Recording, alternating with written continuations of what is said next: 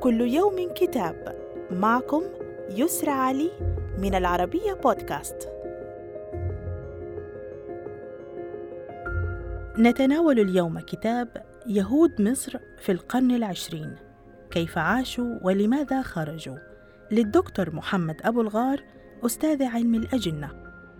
أتى الكتاب بعد رحلة بحث شاقة وطويلة يتقصى بها الكاتب حياة اليهود وأدوارهم في تاريخ البلد. ليضع دراسة شاملة موثقة بالمراجع المختلفة عربيا وأجنبيا عبر أحد عشر فصلا مذيلة بملحق صور للمصادر التي التقاها المؤلف سواء في القاهرة أو باريس أو جنيف أو فلوريدا.